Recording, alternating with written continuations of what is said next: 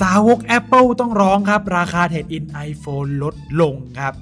อ่ะก็ขอต้อนรับกลับเข้าสู่สถานีพอดแคสต์ Tech Easy นะครับ สถานีพอดแคสต์ที่จะทำให้ทุกๆคนนะครับ รอบรู้เรื่องไอทีรอบโลกกันอย่างง่ายๆนะเราจะใช้ศัพท์กันแบบง่าย ๆ ฟังเข้าใจง่าย ๆ นะครับ มากันแบบรายวันเลยนะครับ อยู่กับผมตีไอครับ แล้วก็อยู่กับ ตีคิวครับผมก็ขอ เออ สวัสดีกับเพื่อนๆด้วยนะครับ ครับ อ่ะ วันนี้ครับ สาวก Apple นะครับ หลายๆ คนที่กำลังคิดว่าจะอัปเกรด เปลี่ยนเป็น iPhone รุ่นใหม่ ๆ นะ เออ ทาง Apple ครับ เขาได้มีเอ่อเขาเรียกว่า การที่นำ iPhone เครื่องเก่าเนี่ย ไปแล แล ก กเครื่องใหม่ เออแลกซื้อแลกซื้อ iPhone เครื่องใหม่นะ เออเรียกง่ายๆเขาเรียกว่าเป็นการเทรดอินนะครับ ซึ่งตอนนี้ครับ มีการปรับราคานะครับ ครั้งใหม่ของการเทรดอินเกิดขึ้นนะ โดยในส่วนของมือถือ iPhone ครับ ราคาในการเทรดอินเรียกได้ว่า ตก ตก ลงนะ เออ มือถือ ถือว่า iPhone ในมือเราเนี่ย อยู่ดีมูลค่าในการเทรดมันก็ลดลงเฉยเลย เออ แต่กลับกันนะครับในส่วนของทางใครที่มี iPad นะครับ หรือว่าเป็นในส่วนของ MacBook อืมราคาใน 2 ตัวเนี่ย จะมีการปรับราคาเพิ่มขึ้นนะก็ดีใจในใครที่กำลังจะเปลี่ยน iPad ใหม่นะ หรือว่าเปลี่ยน MacBook ใหม่นะครับมี ก็จะ รา เป็น คา พวกสายงานใช่ไหมฮะที่ เออ แบบว่าเอาไว้มาทำงานอะไรแบบนี้ เขาอาจจะคิดว่า iPhone มันแบบมันอาจจะมีจำนวนเยอะ เยอะ มาก ผมว่าน่าจะเยอะกว่าพวก Mac นะครับกับพวก iPad ใช่ไหมฮะ เออ ใช่ เพราะว่าคนมันก็ซื้อ iPhone เรื่อย ๆ ไง ใช่ ส่วนใหญ่ก็จะเป็น iPhone ใช่ไหมครับที่เขาซื้อกัน ส่วนพวกเป็นพวก Mac หรือว่า iPad เนี่ยจะเป็นการซื้อมาเพื่อทำงาน เออใช้ หรื ยาวๆ ใช่ใช้ยาวๆ ใช้ยาวๆ อะร ไป แบบนี้ อืม อืมแต่ เออ iPhone เนี่ยก็อัพรุ่นต่อรุ่นนะฮะก็คือแบบว่าวัยรุ่นเนาะแบบอยากอัพเรื่อยๆแบบจากไอโฟน 10 ไปเป็น iPhone 11 อะไรก็ เอออั อัพเรื่อยๆไม่มีวันหยุด iPhone มันเปลี่ยนทุกปีไง ใช่ เปิด ครับ ตัวแทบทุกปีอ่ะ อ่าตอนนี้ก็จะเปลี่ยนเป็น iPhone 12 อีกแล้ว อืมแต่ iPhone มา 12 ใน จะเปิดตัวอี กแล้ว ปลายปลายปลายปีอะเดือนตุลาน่าจะเป็น iPhone 12 นะ อื อื ม ม ถือว่า โอ้ย มากันรัวๆมาทุกปีอะแต่ว่าถ้าเป็นพวก iPad หรือว่าแบบนี้ก็จะมีระยะของเขา อืมใช้ได้นานขึ้น ยาวขึ้น ใช้ได้นานกว่า อืม นะ มันก็เลยแบบว่าราคามือถือ iPhone มันก็เลยตกลง อ่ะเรามาดูว่ามันประมาณประมาณไหนกันบ้างนะสำหรับ iPhone ราคาที่มันตกลงเนี่ยมันตกลงเยอะมากแค่ไหนนะจะดูเป็นค่าหลายพันเลยแหละ อย่างเช่น iPhone 10s Max นะครับ ซึ่งที่เปิดตัวไปปีที่แล้ว เอ้ยปีก่อนปี 2018 นะ อ่า อืมพอเปิดปี 2019 มี iPhone 11โผล่ขึ้นมาเนี่ย iPhone 10s เนี่ย ครับ 10s Max ด้วยนะ ราคาเดิมที่เขาเอามาแลกเปลี่ยนได้จากที่มันมีราคาสูงถึง 16,000 กว่าบาทเนี่ย ครับ ตกไปเหลือสูงสุดเนี่ย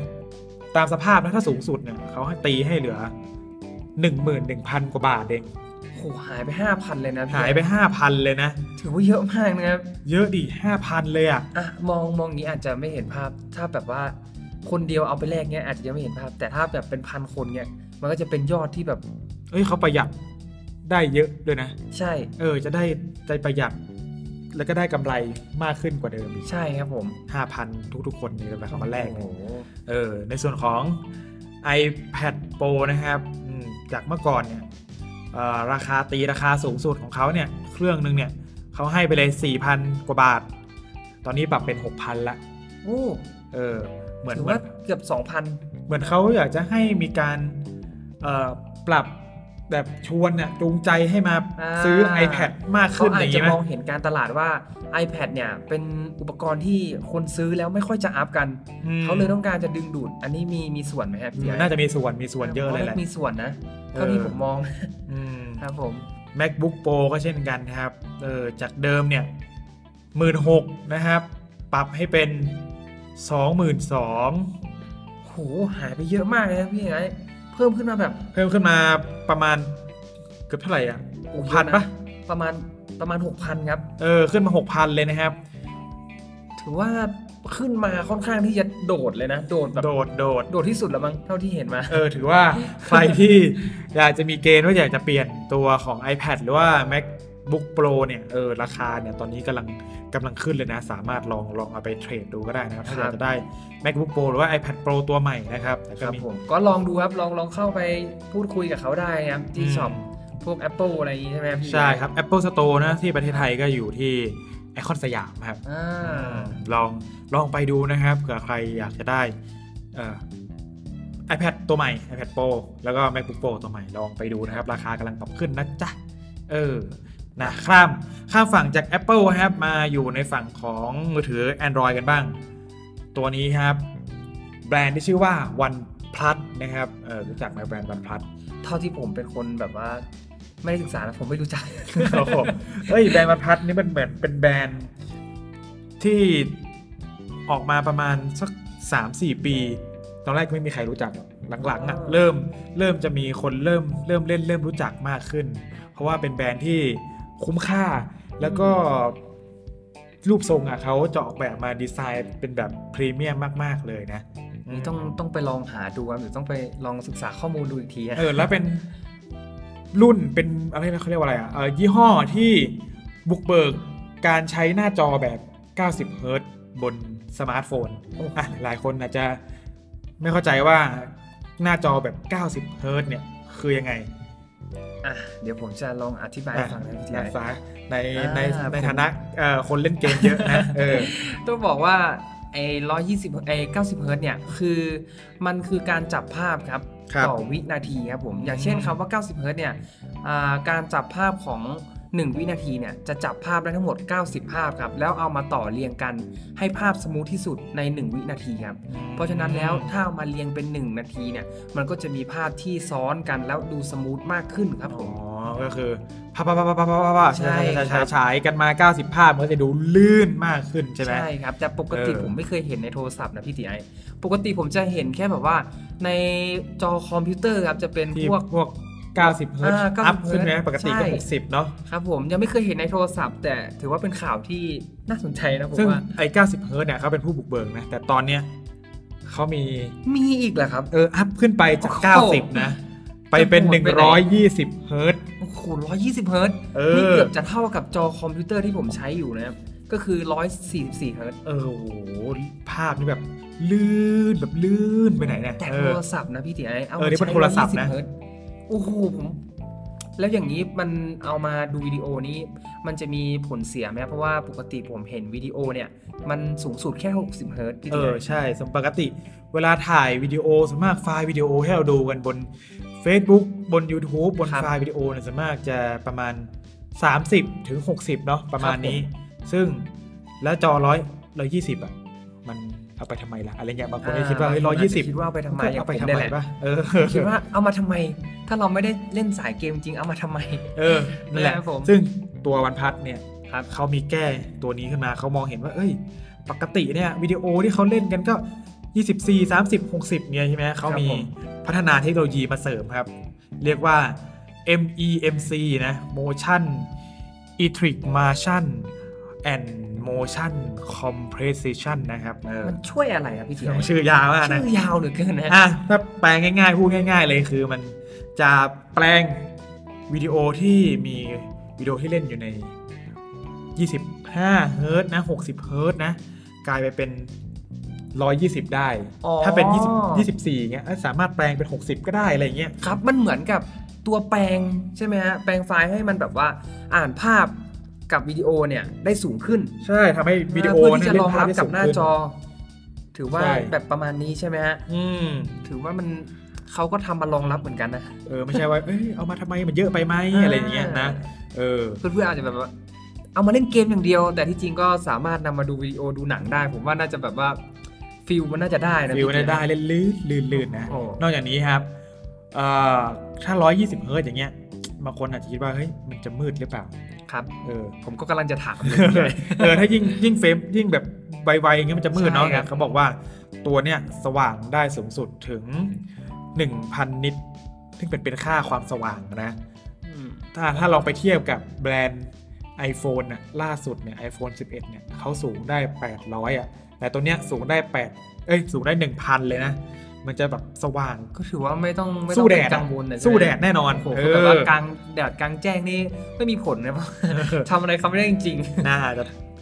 สว่างสู้แดดได้นะครับ ๆ ครับผม แล้วก็มีความเร็วการตอบสนอง อะไรที่มากยิ่งขึ้นเร็วมากขึ้นนะครับเออ ครับ เขาบอกว่าตัวเนี้ยจะเอาไปใส่ในตัววันพัด8มั้งคาดว่า อ๋ออ อาจจะเป็นวันพัด8ที่น่าจะเปิดตัวมาในปีนี้แหละครับนะ แล้วเขาเปิดตัวปีนี้เขาได้บอกเดือนไหมหรือว่าต้องติดตาม เออต้องรอติดตามแล้วยังไม่ได้บอก ต้งร ว่า ติดตาม จะ นะครับผม มาในเดือนไหนนะครับผม ครับ ผมผมคนหนึ่งที่จะติดตามครับพี่เตี้ เฮ้ ย ย นะหน้าจอ 120 เฮิร์ตบนโทรศัพท์อ่ะเออ โอ้โห ว้าวๆไปเลยเอ้ย พับจีนี่ผมบอกเลยนะ ลื่นปื ลื่ น นลื่นลื่นลื่นนะยิ่งโทรศัพท์แรงๆ ของ iPhone เอ้ย ไม่ใช่สิลื่นของ วันพัทเออแล้วจะติด iPhone มาอีกแล้วนะ อ่า อืมเรามาอยู่กันที่จบไปในเรื่องของมือถือนะ มาอยู่ในเรื่องของควันหลงจากงาน CES 2020 นะครับ ก็คืองานอ่า Customer Electronic Show นะครับ มันคืองานอะไรครับพี่เตี้ย มันคืองานที่เอ่อแบรนด์ต่างๆนะที่เกี่ยวกับเทคโนโลยีเนี่ยจะงัดของมาโชว์กัน อ๋อประมาณว่าผู้พัฒนาแบรนด์ต่างๆ จะเอาของมางัดกันว่า เออ ของใครเจ๋งที่สุดอะไรแบบ เออ นี้ ใครพัฒนาเทคโนโลยีตัวเองไปถึงขั้นไหนแล้วนะครับ เขาก็จะมาหยิบมาโชว์กันในงานนี้นะ อืม เพราะว่ามันจะเป็นงานที่ในรอบปีนะครับผมอืม น่าสนใจครับ ซึ่ง แต่ เทคโนโลยี เขาหยิบแบรนด์อะไรมาครับตอน อ่า นี้ เทคโนโลยีที่ตีตีไอซ์หยิบมาวันนี้นะก็คือจากสายการบินอ่ะ เฮ้ยสายการบินจะทำมาทำอะไรนะ สงสัยทำคนลอยได้ไหมครับ ไม่ใช่ อ๋อไม่ใช่ เอ้ย เหรอ สายการบิน ที่ชื่อว่า Data Airline นะ เป็นสายการบิน ผ จาก มว่าต้องบินได้แล้วพี่ตีไอ ไม่ใช่ ได้ยังเหรอ เอ้ยถ่ายสายการบินจากทางอเมริกาเนี่ยแบรนด์ที่เข้ามาจากอเมริกา ครับ เขาได้มีการเปิดตัวชุดหุ่นยนต์ เอ้า การเดียน ผมนึกว่าชุดคนบินได้ ไม่ใช่แต่คุณชนชุดคนบินได้นะต้องเอาเจ็ตแพ็คเออ โอเค นะเขาเปิดตัวหุ่นชุดหุ่นยนต์นะครับที่ชื่อว่า Guardian XO นะครับ อืม ซึ่ง มันมันช่วยยังไงครับพี่ตีไอมันเป็นชุดป้องกันแหละ เอ่อมันเป็นชุดที่มาเสริมประสิทธิภาพของมนุษย์ให้มีความแข็งแรงมากขึ้นนะครับ เพิ่มกำลัง เพิ่มกำลังให้มากขึ้น จ้ะ ซึ่งมันก็คล้ายๆกับข่าวที่พี่ติไอซ์กับพี่ติโอเคยอ่านไปช่วงก่อนเป็น ครับ เอ่อข่าวของซัมซุงครับที่ อ๋อเป็น เปิดตัว Samsung เครื่องช่วยเดินแบบโครงแบบนี้เหมือนกันเลยเป็นหุ่นยนต์ อืม ไม่ใช่คุณไม่ใช่เป็นหุ่นยนต์นะเป็นแบบ อุปกรณ์ช่วยเดินมากกว่า อ๋อ ทำ ช่วยเดิน ให้เดินได้เบาตัวมากขึ้น ประหยัดพลังงานในการเดินมากขึ้น แล้วก็ อ่า ช่วยในการออกกำลังกาย แต่อันนั้นยัง เป็นทางด้านสุขภาพ ใช่ครับนั่นนะ แต่ เป็นสุขภาพ ตัวนี้ครับ เขาเรียกว่าเป็นชุดหุ่นยนต์เลยแหละนะชื่อก็คือ Guardian XO นะครับ ชุดแบบเต็มรูปแบบเลยนะ เต็มรูปแบบ เรียกว่า Full Exoskeleton นะครับ โอ้โห เออ Exoskeleton คือกระดูกโครงกระดูกภายนอกแบบเต็มตัวทั้งชุดนะครับ แล้วอย่างนี้ครับแข็งแรงยังไงบ้างครับพี่ตีไอ เขาบอกว่าสามารถทำให้คนธรรมดาเนี่ย มีแรงเพิ่มขึ้นถึง 20 เท่า ยี่สิบเท่าเลยเหรอครับ เออ ยี่สิบ 20 เท่า เท่า นี่ เล เกือบ ย เท่าเท่ากับเขาเคยบอกว่ามดเนี่ยมันสามารถยกตัวเองได้กี่เท่านะพี่ติ๋ยประมาณ ประมาณ 20 20 กว่าเท่าไหมเออ โอ้โห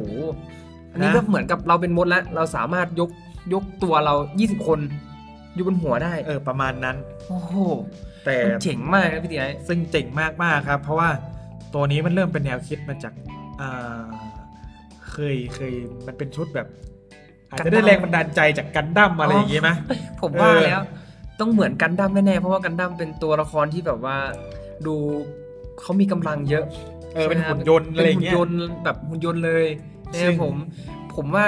ชุดแบบนี้ต้องใส่นานแน่ๆเลย เออยิมไม่ใช่เขาบอกว่าตัวเนี้ยชุดแบบเนี้ยนะครับ ใส่ได้เพียง 30 วิ 30 วิ ขึ้นมาปุ๊บจึ๊บจึ๊บสวมใส่ได้เลย โอ้โหสามสิบวิได้นะพี่ติไอ เออ แล้วก็ช่วยให้คนเนี่ยยกของหนักได้เพิ่มขึ้นเอ่อ90จุดหนึ่งเอ้ย91กิโลอ่ะ ปกติ 90 กว่ากิโลเนี่ยเราต้องใช้แรงยกแบบ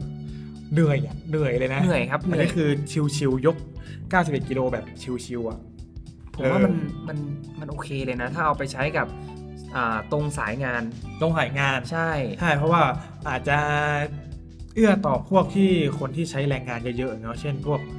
คนยกของหรือว่าคนก่อสร้างอะไรเงี้ย ใช่ จะ ใช่ เอื้อมากๆเลยนะ คนก่อสร้างก็จะสบายขึ้น เออยก ใช่ไหมครับ ยกเสาหินข้างเดี ยวยกไปเลยต่อปังปังปังปังนะสบายเลย กกปูนคือแบบว่าขึ้นชั้นสองนี่แบบยกทีเป็นสิบเลย เออ เป็น สบายสบา เลย นะ โอ้โห มันจะช่วยการก่อสร้างให้เร็วขึ้น อืม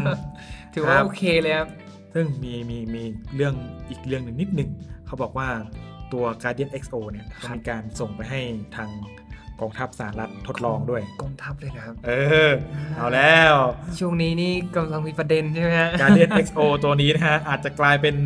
คุณรบในอนาคตก็ได้นะ อ่ะ เออ ตัวเดียวอาจจะยังไม่ดูน่ากลัวแต่ถ้ามาเป็นกองทัพมาพี่ติไอ้ กลายเป็นแบบชุดเสริมกำลังพลทหาร ทีนี้เลยอฮะอหมือนกันในหนังเลยนะ ทีนี้ก็เป็นหนังเลยทีเดียว นั่นแหละนะรอดูว่าเขาจะนำเทคโนโลยีพอเทคโนโลยีแบบเนี้ยไปอยู่ในแต่ละที่อ่ะมันมีคุณประโยชน์ต่างกัน ใช่ครับ ถ้ามันอยู่ที่จุดที่สำคัญ เอ จุ อ ดที่เขาต้องการที่จะใช้